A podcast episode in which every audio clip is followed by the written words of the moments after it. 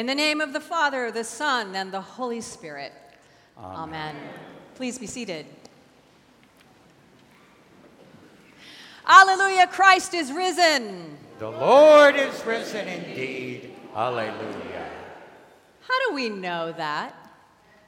How do we know this? How do we know this for sure? Why are we here on this Easter morning, sitting here in these pews, listening to me up here, for goodness sake?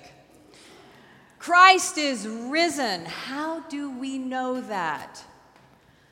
I like to say, oh, if they only had a ring doorbell camera in the tomb 2,000 years ago.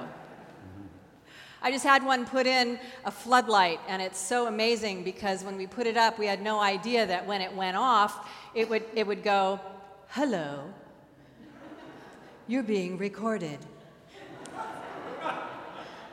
She was so nice about it.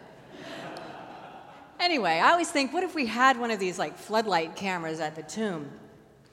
Then we could see a, we would get an alert. We would get an alert on our phone saying there's motion at the tomb.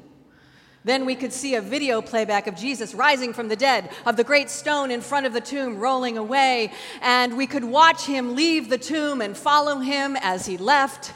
Then we could hit the alarm button and blast it to the whole neighborhood watch uh, program that we belong to that Christ is risen, and we would see it for our own eyes. We could rely on ourselves for proof to inform our faith and then send video all throughout social media and then prove it that we know what we are talking about. And others would see the video and they would believe too, Alleluia, Christ is risen. Others would say, oh, no, no, no, no, no, no, no. That is a deep fake video. That's not real at all. And we would be in the same place we are today. No visual proof. No visual proof.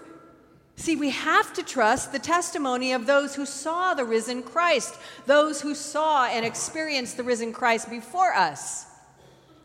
Proclamations from generation to generation. It means we have to rely on faith. And sometimes, you know, this is vague and sometimes it's very real. Whether we have a strong faith or not, Yet, yet something prompted us to be here today to sing Alleluia and to celebrate the risen Christ. God got our attention on some level, and that is why we are here today. Here's the secret God is trying to get our attention all the time. God got Mary Magdalene's attention and Peter and the beloved disciple, he got their attention because the stone was rolled away from the tomb. And today we learn that according to the Gospel of John, it is Mary Magdalene who is the first Christian witness. She's the first to see the risen Christ and the first to reveal it to the world that Christ is risen. Christ didn't reveal uh, Christ didn't reveal himself first to the powerful or the perfect or the most religious. He revealed himself to someone who was thought of as very lowly imperfect, and a woman. Now, if the boys, Peter and the beloved disciple we hear about today, had stuck around, they would have seen the risen Christ too. But their story is told like a competition. They're more caught up into who can get to the tomb first contest, as if whoever gets there first will be rewarded for their effort.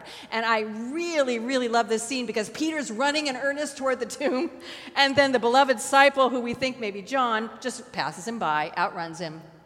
And they're caught up in this contest of who will see the empty tomb first. Oh, they see the linen wrappings and they see the emptiness of the tomb, but they didn't stick around for the revelation of the resurrection. They only saw what was not there. They judged the emptiness. They returned to their homes not understanding, with only the vision of emptiness and unfulfilled promise, running again, this time away, away from the tomb, away from the hurt, away from the emptiness. But Mary, Mary sticks with it grieving as she is, not running away, but staying committed, watching in vigil. And it is in this commitment to keep watch that ultimately brings her to see the risen Christ. The Christian journey is not a race to see who will get there first. It's not a competition, it is a steadfast commitment. even when we are confused and we don't understand. Now, we may not understand fully the Easter story. We may just show up at church once per year at Easter, running as fast as we can to get to the church before the opening hymn. We may not even know why we do it, but something, something nags us to be here. Something tells us to be present on this day, to show up for the resurrection. And that's okay because God got your attention this morning. God got your attention on some level. You showed up. Now, what God wants us to do once God gets our attention is to not be so hasty, to run back to our comfort zones, but to stick around for a little bit more. Wait for the risen Christ to make himself known. God wants us to not only show up for the resurrection, but God wants us to stay a while and that is what faith is. Faith is staying a while, sticking with it until the empty tomb eventually becomes filled with revelation. What does it mean to show up for the resurrection? Well, we look at Mary. Despite her fear, despite her sadness, maybe she's angry at the betrayal of Judas a few nights ago, angry at Peter for his denials, perhaps still reeling from her grief of witnessing the crucifixion, the death of all of her dreams and hopes.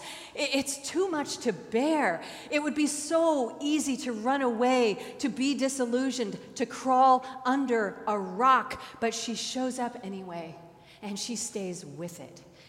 Despite the darkness and the sadness and the grief of her world falling apart, she shows up for the resurrection because Jesus told his disciples that he would rise on the third day.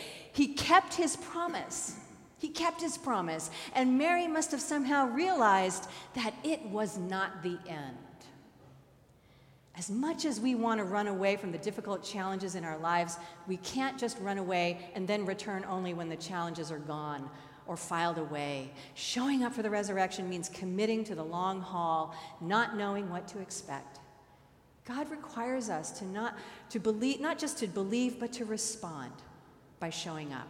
Whatever that may mean for each of us, it might be different in our own contexts. Now, today is a very exciting day because today we baptize two children and they are too young to speak for themselves. So the parents and the godparents will speak on their behalf. And they will be asked a lot of questions to which I hope they will answer yes. Hint, hint. Uh, but this is an important day because what these children are being committed to is a beginning of a journey of faith that will last their lifetime.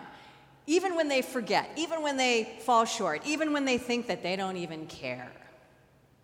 Their journey will continue because today they will be marked as Christ's own forever. Forever. At their baptism, not only will water be poured out, but an oil that we call chrism or holy oil will be used to mark the sign of the cross on their foreheads and this is a sweet smelling oil, and this smell of this oil will eventually be washed off over time. But the smell, even though it doesn't linger, what will linger will be the invisible mark of being Christ's own forever, whether we can see it or not. It's like an invisible tattoo. It will be there always, no matter what. It is an invisible proof that I am here to tell you about. That's my job. That's why I woke up at 5 o'clock this morning. That's why I am here today to reaffirm the promises of God, who is the author of our salvation, to remind you that if we just remain constant, even if there is even if there's a disappointing empty tomb on your journey of faith if you stay constant there will be a revelation you have to stay and wait for the revelation don't run away if like Mary, we can find it in our hearts to remain, to be constant, despite the fear, the doubt, the confusion, the disappointment, the anger, and the sadness, to show up for the re- resurrection, to journey to the tomb, not knowing what to expect. We too may just find the risen Christ, the candles lit, the hope that is promised by God, by God who gets our attention in so many ways and begs us to acknowledge and respond. We may not have a video to reveal to us that Christ is risen. but we have the testimony of many hearts that have been transformed throughout the ages, and we have seen and benefited from courageous people who have changed the world by making the world a better place, a more just place, a loving place, despite our human attempts to destroy, despite our human attempts to be cruel and hateful. People who have showed up and responded to a faith that requires commitment. So, once again, we look to our ring doorbell camera. So, when two or three or four weeks from now, there's motion at the front door, and we see that God is trying to get our attention again, you know, maybe standing on the porch, peeking in our windows, knocking on the door, do we run away, pretend not to be home, call the agnostic police, or do we invite God in and see what happens? God wants us to show up and stay a while because God wants us to know God's promise of transformation. God wants us to stay the course because in doing so, we will experience the unexpected. And that's what Easter is all about showing up. That's what we are doing here today. Something led us all here today to rejoice together that Christ is risen.